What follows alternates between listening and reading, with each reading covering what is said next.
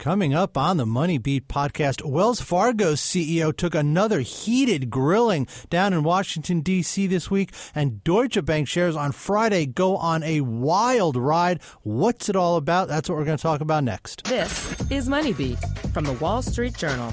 Now, from our studios in New York, here are Paul Vigna and Stephen Grosser. Hello, everybody. Paul here in the studio. Stephen is not with us today. We bumped him so that we could have in uh, some of our, our people who actually know some things about what goes on in the world of the markets here. Oh, that's not fair. That's not. It really isn't. It, it hopefully he never hears this. Um, so who we have brought in today? Because today we want to talk about. Uh, you know, maybe you've heard a couple things about the banks this week. Wells Fargo in the news, uh, Deutsche Bank in the news, and we wanted to kind of talk about those. We want to talk about Wells first. Uh, CEO John Stumpf back up on, on Capitol Hill, getting another severe grilling. To talk about that, to break it all down and talk about what happens with the bank next, we have with us today uh, my friends Eric Holm, Dave Reilly, Aaron Lucchetti, and Holm. You were point. You were on point for our Wells Fargo live blog yesterday. I was very impressed with. I was watching you work uh, I was very impressed with how you went about that. What were your What were your broad impressions of the the congressional hearing? Well, in some ways, um, it was even more intense than the first one. I'd say. I mean, it, it, it was first of all, it was longer. Um, it, it, went on for a long time, and, and each one of these congressmen uh, and women wanted to get their licks in. Um, and man, there were many, many calls for uh, for John Stumpf's resignation um, you know, we, we don't know whether that's going to amount to anything and, and, or how much weight those people have, right. really. And this was the House this time, right? Right, right. Um, last week we had Senate. the Senate. Um, and uh, and that was uh, notable for Elizabeth Warren um, really lighting into to John Stumpf um, and calling for his resignation. Yeah. Uh, this time it was um, the Senate, the, the, the House, the, the House, the right? The People's and, and, Chamber, and we shouldn't will. focus just on the Democrats either. There, there was um, both last week and this week. There was some um, uh, broad unanimity from both sides of the aisle that Wells Fargo had um, really messed up over the last few. Uh, years, but we should probably fill our listeners in on right. what it is exactly they've been accused of. Eric, Eric this is Dave. Um, one thing that sort of struck me though is, and maybe just different viewpoints. It, like you said, it was really intense yesterday. It was really long, but I didn't feel like it had the same fever pitch around it as the Senate hearing did. It, it, sort of felt like we'd heard all this before, so it was regurgitating it a bit. It was the Senate where it was the first time and the most intense questioning seemed to happen. Yeah, I mean, that might be. It might be that since we heard it once before, that um, you and I might be a little less uh, shocked by the intensity of the grilling the second time around. I think well. also we should note that it did invent. Uh, we came. We heard a new verb yesterday. I don't know if you remember that, which Absolutely. was uh, chair, the, the House uh, Committee Chairman Jeb Hensarling uh, came up with the verb. He told John Stumpf, "I know you've been warned already, so I'm not wow. going to warn you." Did he really? He did. Legal, is that a new legalistic term? that, that and of like course, he was referring there to uh, Senator Elizabeth, Elizabeth Warren, yeah. the uh, Democrat from Massachusetts, who completely flayed uh, John Stumpf the week before. And uh, correct me if I'm wrong, but said he should be in jail. Isn't that how she? I, I think her? she said that he should resign, give back every cent he'd earned, and. Uh, be uh, uh, investigated. Be, be investigated Well, he- criminally. uh, so, he- so she was yeah, just yeah, not like- quite in jail. She she stopped short of that. He, he did. But people forfeit- yesterday said he should be in jail. So you know, Pretty much. I mean, you had a lot of political theater uh, Absolutely. yesterday. But backing up for for um, listeners who haven't heard much about this, the reason John Stumpf is being repeatedly brought to Washington for these public um, shamings is that his bank uh, gave millions of unwanted accounts to customers without their knowledge. So, uh, mainly to generate more cross selling products and some fees. Um, a, a big no no, though, and, and Stumpf has been in sort of serial apology mode for the last two or three weeks. Well, and, and, and, I think it's important to note too that before, I mean, one thing that was different also this week from the Senate hearing was when John Stumpf went to the Senate hearing, he said, "I'm sorry, I'm accountable for this," but he didn't really have much concrete to give the senators. and he didn't really own it. I mean, he, Right. he said that a lot, but he also, in the first hearing, did a lot more of all this bad stuff you heard about. That's not really us. It's just 1% of the people. Our culture is fine. We had some bad apples. That whole spin was pretty much flushed out. And he actually Right, had and- some and more the- ammunition, Dale. I and think the you, you and I were ammunition, going the yeah, way that's what I here. getting into is that uh, two days before the hearing, the board came out and said they were clawing back forty-one million dollars of his compensation. So he was able this time to go and say, you know, look, th- this has affected me. And uh, you know, I mean, I guess it's you know, some people have joked that uh, it's nice to be in a position where someone can take forty-one million dollars of your compensation, you still have plenty left over. But I think in, in anyone's book, forty-one million dollars is a big number. And the Well, bank and is it's future- 41 was 41 was a big number, especially big for in the banking industry. I know we had one post where they were saying, you know, you've never really seen this in the banking industry. You have to kind of look at other industries to see clawbacks of this size. So the the, the question then becomes.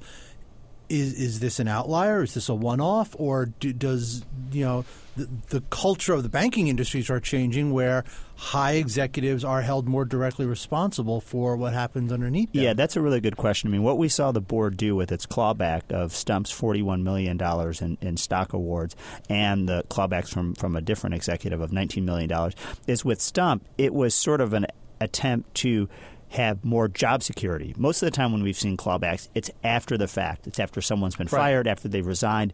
The whole idea of a clawback, why they became pretty popular with regulators and bank executives after the crisis was you had all these traders and executives who made millions, tens of millions of dollars in 2005, 2006. Then they went on to something else. They retired. They went to the beach. And then only later did we find out that everything they did in 2006 and 2007 turned out to be a disaster and lost the bank lots of money. So in situations like that, the bank said, you know, it would be nice if we could go back and not just pay people big paychecks and then walk away, but see how things play out over three or four years. And if it turns out really bad, or if it turns out they broke the law or did something fraudulent, we can go back and get some of that money that we gave them. yeah. So wait, how does this help with job security? Just finish that thought. Well, there. in, Stumpf, in Stumpf's position, he hasn't left the bank. He's still Right. there. And one of the big uh, criticisms of Stumpf was that he threw 5,300 mid level and lower level employees under the bus. Wells Fargo fired 5,000 employees for this conduct over half a decade. But Stumpf didn't suffer at all. And and so in the first hearing with Senate and, and Elizabeth Warren and other senators, they said, How come you don't have any skin in the game? Why aren't you suffering because of this you know terrible situation? Um, you you still have all your money, you still have your job, and so five or six days later, the board, with Stumpf's approval, um, said, "Well, maybe you shouldn't have all that money." and that that snuck under the radar. By the way, they, they, they I think they we agreed they might have said it twice during the hearing, or he might have said it twice during the hearing. He that was his recommendation to the board that that they, they claw back that money. Um, yeah, and I think the reason he's do- doing it is because he wants to hold on to his job and he wants to show some accountability that he's that he's feeling the pain of, of everyone else uh, in the organization and the customers and so on. You know, what does this say about? I, you look at what Wells has been, what they did in, in this situation, and everyone agrees that it was a terrible thing. What does it say about the, the sort of wider environment that these banks are operating in? I mean, you know, when when look to, to say you know I'm using air quotes times are tough for banks is, is definitely a relative term, mm-hmm. but I mean th- these guys are all kind of clawing and scratching to get business and to find ways to generate profits and and I think not to excuse what they did, but some of this I think is driven by that. Correct me if I'm wrong. I mean, what does this say about the sort of wider environment that these banks are operating in? Well, I think you're right that it's it's a tough environment for banks, so there's a lot of pressure to get what revenue they can, where they can. But I think you have to step back a little bit from that because actually the truth is, with the activity that went on in Wells Fargo, and the, the bank has said this, they didn't really make money off of this. Um, you know, opening a checking account for someone and then that has no money in it, and then closing it three months later actually loses the bank money. Yeah, that's so true. it it was more. I think with this there was a philosophy that we want to cross sell products because we want to be deeper in our customers' lives, which makes perfect sense. I mean, you know, I think cross selling has gotten a little bit unfairly tarnished here. You know, let's not forget we all go to supermarkets. Supermarkets are the epitome of cross selling. You know, we used to have a butcher, a baker, a candlestick maker. Now we just go to Costco. So that that was sort of they were trying to do something similar here, but the sales culture that grew Well, around that That's what is I'm what trying became to get the at. problem. Yeah, not not so much that Yeah. this helped their corporate bottom line, but this was a lot of individuals doing. Well, I this. think that the thinking was For their own ultimately it will help their corporate bottom line because the more you know, what they don't want is you, Paul. You have a checking account with us, but and say you're Wells Fargo, but then you go take your mortgage from Bank of America. They were like, well, Right. we we should you know we should we can provide all that, so why don't we? So and it just the but the the whole sales goals, the incentives that were built in. Seem to have gone off the rails. And the and the off the rails part was the side effect, the unwanted side effect that didn't make them a lot of money, but the same push, the same aggressive drive that got um, tellers and, and personal bankers to give you that extra product to really, really work hard to get you into that fifth or sixth product to really want you to get your mortgage or your extra credit card at Wells Fargo and not from some company that sent you a good rewards program in the mail all that, that hard driving culture is what made them so successful. The unwanted side effect of that was that their employees were so wired to get more products in the door that they went uh, that they went off the rails and did things they shouldn't have done. Right. Yeah, and it's funny, Reilly. You mentioned the the whole idea of cross selling being kind of like the, the supermarket, the grocery store. I mean, wasn't that the the great promised banking model in the 1990s that blew up in 2008? Well, no, That- I think you're you thinking. have the banks be your one stop shop. For No, I think you're thinking you're conflating a little bit there. You're thinking the the model of the late 1990s was the universal banking model, and that was more on a corporate basis, where a bank would do you know corporate banking, it would do investment banking, it would do insurance. It was all these things. Right. Cross. So that that's not on you know. The banks weren't put together in the late 1990s for selling to the likes of you and me. That was for like servicing IBM and GEs of the world. So I think yeah. you know this is different. This is like I said, it's, you've got your checking account. Let's you know go ahead and try and get you to take your mortgage out with us. Yeah, and this the is yeah, this is a Main Street issue. This is something that could take place at any regional bank, any any smaller bank, even a community bank could have these same issues, and that's why some of the senators and congressmen this week said to the regulators, you should be looking at all the banks. Well, let's and, and we have to wrap this up because we have to move on to Deutsche Bank. But, but what, yeah, what what are the next steps after all this? Well, one big thing that happened this week that kind of flew under the radar was that uh, Stumpf said for the first time that he got a call from Warren Buffett, which is the, the, the largest shareholder in Wells Fargo. He's been a very supportive shareholder in the bank for a long, long time. And what Stumpf said was that Buffett told him, um, I'm sorry, Buffett said uh, later um, uh, on CNBC that uh, that he told Stumpf this is a bigger deal than than it seems you think it is, um, and so that's pretty telling, and it shows that Buffett is very concerned about this. And so the question about the next step is Yeah. what does Buffett do with his shares? Can Stumpf get his investors to, to calm down and, and sort of take a breath? Can he get customers and regulators and politicians to calm down and move to the next step? Or will it require new leadership at the bank for that to happen? And the other big question is, as we all, you know, there's ongoing congressional investigations, state investigations, federal investigations, as well as investigations by the U.S. attorney's offices in three states. So this isn't sort of like, okay, they've done the hearings, that's the end of the story. It might not be as apparent in a public sense because you're not having hearings going on. Uh, but this is going to run for quite a bit more. And the board itself has now hired an, an, an law firm to do an independent investigation on the board's behalf. So both inside the company, outside the company, there's still a lot happening. All right, uh, let's leave it there. And you gentlemen, I'm sure will be covering it. Yes, wall we to will. wall, of, cour- of course, as always. All right, uh, we're going to take a quick break, and when we come back, we're going to switch banking gears, take a look overseas at Deutsche Bank. Don't miss it. There's a new class of blockbuster drugs. Drugs like Ozempic. They're changing bodies, and all of a sudden, just the weight starts falling off. fortunes, It just got too expensive. They're just bank breakers. and industries. There was a lot of excitement, there was a lot of skepticism. The impact of these drugs from business to health is just beginning. From the journal, Trillion Dollar Shot. Find it in the journal feed wherever you get your podcasts. Hey, this is Stephen Perlberg from the WSJ Media Mix podcast. Are you interested in the biggest changes in the media and advertising business, from Facebook to Snapchat? Tune into the WSJ Media Mix podcast, for interviews with some of the biggest names in media, from Gawker CEO Nick Denton to Turner president David Levy. For more, check us out at wsj.com/podcasts. WSJ Podcasts. Listen ambitiously. Now, back to the show. Hello, everybody. Welcome back to the Money Beat podcast. Just want to remind you for more great podcasts that we have here at WSJ, check us out at WSJ.com slash podcasts. We've got a lot of stuff out there for you to choose from. We've got the Money Beat podcast. Of course, we already subscribed to that. There's Your Money Matters, The Free for All, Speakeasy, WSJ Opinion, Tech News Briefing, What's News, Heard on the Street. You can follow us on Twitter at WSJ Podcasts. You can subscribe to us on iTunes, Stitcher, Spotify, and your Google Play Music app on your Android devices. We talked about Wells Fargo a few minutes there, and now let's switch gears.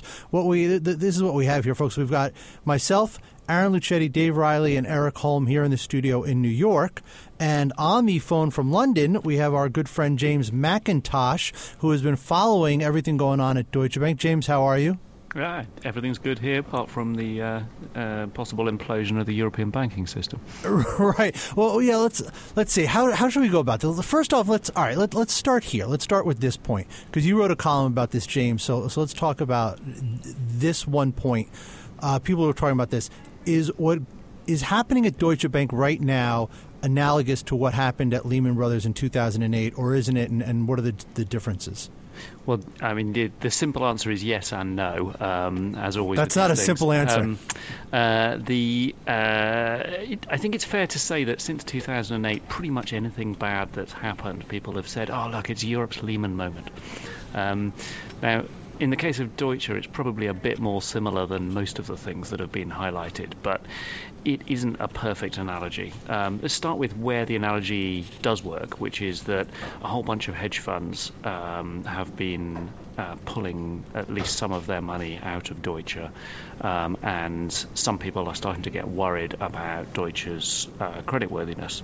Um, and it is true that any bank can have a run on the bank. Um, it's the, in the nature of banking, and it was hedge funds that were one of the big uh, groups that pulled money out of Lehman and caused, you know, triggered the downfall. The Caused is not quite a fair word, but triggered the downfall there, um, along with uh, some of its banking counterparties and, and repo financiers.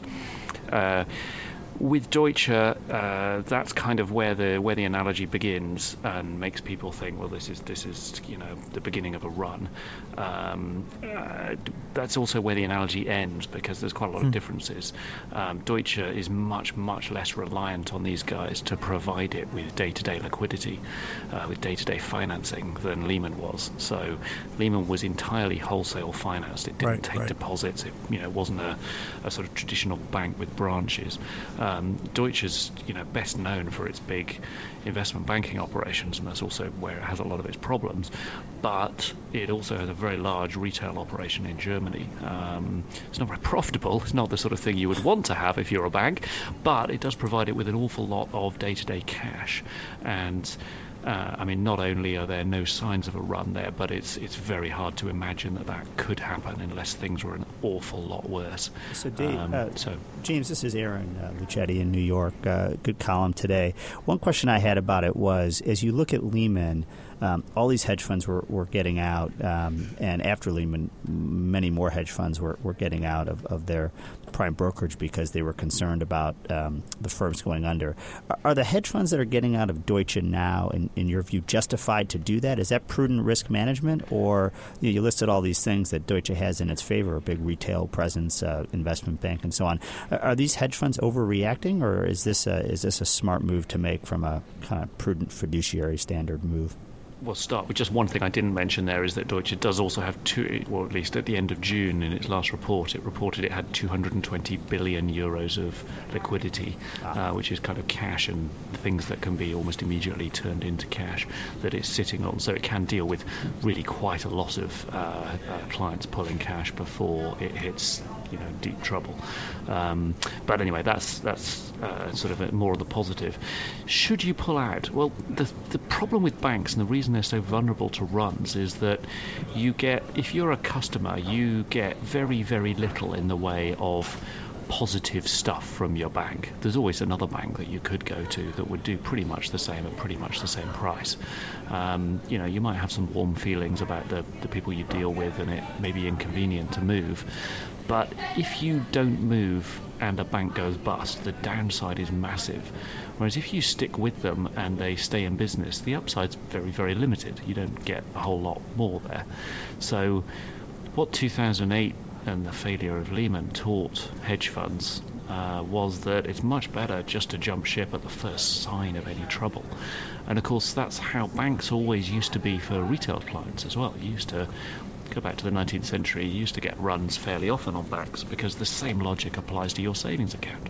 But why James, would you, why would is, you not move it? This is and that's the Dave problem in New is that this stuff becomes self-fulfilling, and that's but the but I guess one of the one of the big things, and you touched on this a little bit, is that you know the analogy isn't perfect here, and, and the biggest reason, of course, is that with Lehman Brothers, it wasn't just a liquidity question; it was a solvency question. You just had assets on the books weren't worth what the firm said they were, and they weren't ever going to be worth that.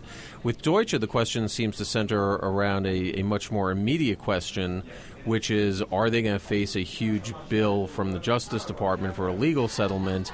and that blows a hole in their capital. But now it seems today like people are feeling a little bit better about that. Yeah, to put it mildly, I mean, so the shares today, uh, I mean, you've got to laugh. Look at a share price chart. If you haven't Right. seen a share price chart, go and look at a share price chart. It's just pure comedy. So the shares today in Europe absolutely crashed following what had happened overnight in the US market. Uh, shares opened down drastically. It was horrible. Everyone was saying it's going to be awful. These hedge funds are pulling their money. It's the end of the world. It's Lehman all over again.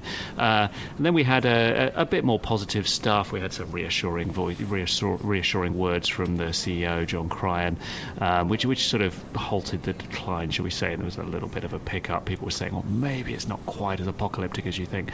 And then this report comes out from AFP, um, Newswire service, um, uh, an anonymous source, they say, which says um, that there's a discussion with the Department of Justice about settling this mortgage claim. Um, uh, for 5.4 billion dollars, and the number that had been put on the table before, reported uh, by the Wall Street Journal a couple of weeks ago, was that it was at 14 billion dollars. So that's a very big difference in price.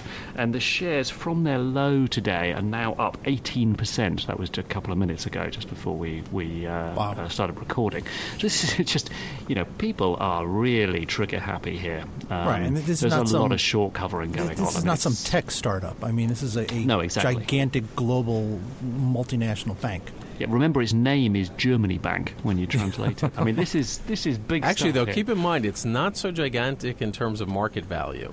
Yeah. No, Deutsche. Bank's Yeah. market value, even if we're talking about today's gain, is only about 16 billion euros.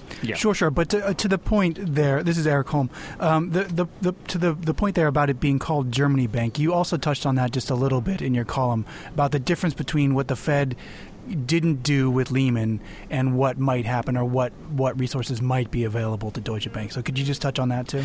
Yeah, so this again is, I mean, in addition to that 220 billion of sort of cash on hand that they could they could pay out if if any you know if clients start leaving, uh, they've also because they're a very large bank with a proper uh, proper connection to the central bank, they effectively can use the central bank as a pawnbroker to turn their other assets into cash. Uh, now you you might you know pop down and pawn your watch at the uh, you know the week if your pay packet doesn't uh, doesn't stretch. Um, Deutsche can do that with all its holdings of bonds, with uh, lots of other stuff that it holds, and it, in an emergency, it can do it with some stuff that normally the central bank wouldn't accept. So that adds. Uh, probably hundreds uh, of billions, maybe even more than that, to the amount of, of sort of easy cash it could get uh, in an emergency. So the idea that you know even hedge funds pulling billions of dollars out is the end of the world is probably exaggerated. Deutsche could could last for a very long time. Now, none of this is to say that it's good for Deutsche. Obviously, it hits their profits, which are uh, actually really the the cause of the problems here. Um, so. I mean, it may be worth just stepping back a bit and saying what's wrong with Deutsche and how is that different to Lehman. So, go back to 2008. Lehman, it was becoming clear, had some very, very serious uh, dodgy investments. It had a whole bunch of money in property stuff, which everyone had realised wasn't worth anything like they thought it was. Uh, it just had two quarters in a row where it lost more than 10% of its shareholder um, equity in losses one other in thing each quarter. One other thing that's really important in Deutsche's favor right now is the macro environment is much better, I would argue, than it was in 2008. When when Lehman was going under, um, the U.S. government had just sort of engineered a rescue of Bear Stearns, um, and while the German government is in no, um, n- not at all eager to bail out Deutsche Bank. Other financial institutions are more healthy now than they were in 2008, and that would help if Deutsche tried to sell its large asset management unit, which could probably get a decent price tag and help out their capital if they needed to do it. And the German government said, you've got to do something and we're not going to bail you out. They, they could do that. By comparison, in 2008, no one was buying anything healthy assets, somewhat healthy assets, because everyone was just freaked out and scared.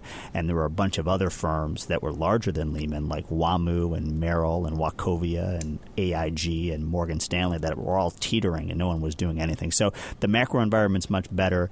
Uh, probably, even if their own house is not doing very well and their own profitability outlook is is negative, uh, there are a lot of other things that, that could help them. You know that that, that raises a, that brings up a thought in my mind. It's something I wanted to talk about. Okay, so look, even a $14 billion judgment from Justice Department, that's a big number. I mean, that is not a small number. It's not an insignificant number. But from everything you're telling me about, it, it seems like they should be able to weather even a number that big one way or another. Why then is there just so much fear? And, and I'm wondering, and James, I want you to talk, talk about this. You know, like, uh, is this about more than just Deutsche Bank? When you well, look actually, at all Paul, the let European me jump in banks, because this is something I, I, think gets overlooked: is that they can't weather a $14 billion number. They and can't. They, they can't because the simple fact is that a bank needs capital function, and Deutsche doesn't have enough capital. It's been undercapitalized and overleveraged for a number of years now. So a hit like this would just they would have too thin a capital buffer. The regulators would have to act, Actually, and that's, that's not what, quite true. Oh Um, no, I think it is, James. so- Take a look at what their capital levels are, not on what the regulatory capital is, but what investors are looking at today. Yeah, and you so look at that, and they have the lowest actual tangible equity ratios of any large institution in the world, Yes, and it's clearly the- below what investors are willing to to finance. Yeah, yes, but that's not the same as saying that they would be in a Lehman type situation if there was a $14 billion hit. That's well, the if you don't have sufficient capital to meet the regulatory minimums and investors aren't No, willing to they finance would you, then you are in a Lehman situation. No, because they would still meet Sure, the you are. The minimum. market is telling you that. Yeah, yeah. They would, no, no, Look, no. They can't- would they still can't- meet the James, they can't minimum. weather a $14 billion hit. That's can, clear. Can the DOJ really see an outcome where it fines Deutsche Bank $14 billion and then it files for bankruptcy the next day? Is that Yeah, what they really I mean, want to do? probably That's that's like in real Yeah. in reality probably not going to happen. But it, you see, a $14 billion hit wouldn't even take it to the point where the convertible bonds that it's the, the contingent convertible bonds, the COCOs, would be triggered. So it it's very Yeah, it but would the be thing very is you bad wouldn't- news. But it's have a- any let, him- let- let James finish. Let James finish. It's this would trash their equity. Of course, it would trash their equity. They'd be for, they would have to raise new capital, but it's not the same thing as going over their regulatory minimums and being wound How, up. how are you This going to isn't raise new happens. capital, James? Because they because they still have equity Who's, value who's going to who's going to give them capital? Well, if you destroy your existing, eh, you trash your existing shareholders in order to benefit the new shareholders. I mean, this is how rescue rights issues work. That's I, what, I hap- that's don't what know banks anyone's do. going to buy in at this level. That's what the market is telling you. Well, look, I, I, this is the question I really wanted to get at: whether or not Deutsche Bank can can withstand the 14 billion fine, or whatever the fine is, and whatever the situation is. Is this a one bank situation, or is this a wider situation? Because you look at uh, everything that's happened in the financial sector here and in Europe. I know the state of European banks has, has been questionable for years. You're seeing a, a lot of fear around more than just Deutsche Bank. And my question is, why is that happening? Is that merely an overreaction? Do we have scars from 08 that haven't healed? Or is there something really to be concerned about here? I think there's a deep in, in Europe. I mean, to to a lesser extent in the US, but in Europe there's a a twofold problem, which is that they, well, threefold problem really. They they haven't dealt with. They've still got these big hangovers of pre-crisis problems, like this 14 billion uh, sort of uh, claim from the DOJ. Um, that's the sort of immediate, sort of instant problem they've got. They've got a really long running profitability problem. These banks just haven't adjusted. There's too many banks, too many bankers, and not enough uh, banking revenue to go around. And that's a very painful thing to adjust to. And they're doing that. They've been laying people off, but it takes a long time. It trashes their profits. Of course, you trash their profits, it makes it very much harder to raise money from shareholders because who wants to invest in an unprofitable operation looks like it's going to be not very profitable for years and years to come. Um, and then the, the third problem they have is, of course, that the European economy is just, you know, not very good, to put it mildly. Well, I'm sorry. Was that was that just about Deutsche Bank you were talking about no, there? This is, no, you're this talking is Europe. This okay, is Europe. Europe as a whole, right? Yeah. Um, now Deutsche is the worst of that because, you know, as you pointed out, it's got the weakest capitalisation. It's got the, um, I mean, quite plausibly the worst business model. Um, uh, worst, maybe an exaggeration, as the Italians, but you know, a very bad business model here. Um, it's got a, a you know, retail business in Germany that isn't very profitable either. And again, no one can see a route to turning that into the sort of cash cows that most banks' retail operations are. Um, so that's a that's a real a real issue for Deutsche. But the broader European problem is just that look, there's there's too many banks chasing too little revenue, and mm-hmm. something has to give. And whether what gives is a long, slow decline um, as they use their profits year after year to pay to lay people off rather than to uh, rather than to pay out dividends. I mean, that seems like a plausible outcome. Yeah. But of course, it could end suddenly if everyone says, well, this bank's going to be the loser and they're going to go bust because of it. That would be very nasty. And because people know this is the backdrop, they're more likely to worry that that might happen. And of course, banking's a confidence game. You know, if you lose confidence in a bank, that, that really is the end of the bank. Right. It's uh, the Chuck Prince line about dance while the music's playing. Uh, any last thoughts, anyone, gentlemen? Well, I, I think that that we've touched on the two banks today that are the, the most interesting to watch right now. Um, and and there's going to be a lot of news on them in the next week or two. It'll be fascinating to see kind of how the DOJ plays this um, because they want to they want to treat the Deutsche Bank situation fairly because don't forget they fined J.P. Morgan and B of A 15 to 20 billion dollars, give or take. And so uh, it would be some, in some ways unfair to let Deutsche walk away with a, with a small fine just because they're on a little bit of weaker footing. But on the other hand, I, I will repeat what I said before: they don't want a situation where they are seen as pushing single-handedly which may or may not be fair, but that's how it would be viewed, pushing the German national banking champion into some kind of in, insolvency situation. And then tanking the market, too. Right that's like shooting yourself in the foot. Exactly. Yeah. Especially just before the election. Right, right. All right. Well, we will leave it there. Everyone, thank you for listening. Aaron Lucchetti, David Reilly, Eric Holm, James Mackintosh, Paul Vigna. We have been uh, happy to have you with us, and we will see you next week. WSJ Podcasts. Listen ambitiously. There's a new class of blockbuster drugs. Drugs like Ozempic. They're changing bodies. And all of a sudden, just the weight starts falling off. Fortunes. It just got too expensive. They're just bank breakers. And industries. There was a lot of excitement, there was a lot of skepticism.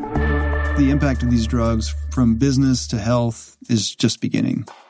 Coming soon from the journal, Trillion Dollar Shot. Find it in the journal feed wherever you get your podcasts.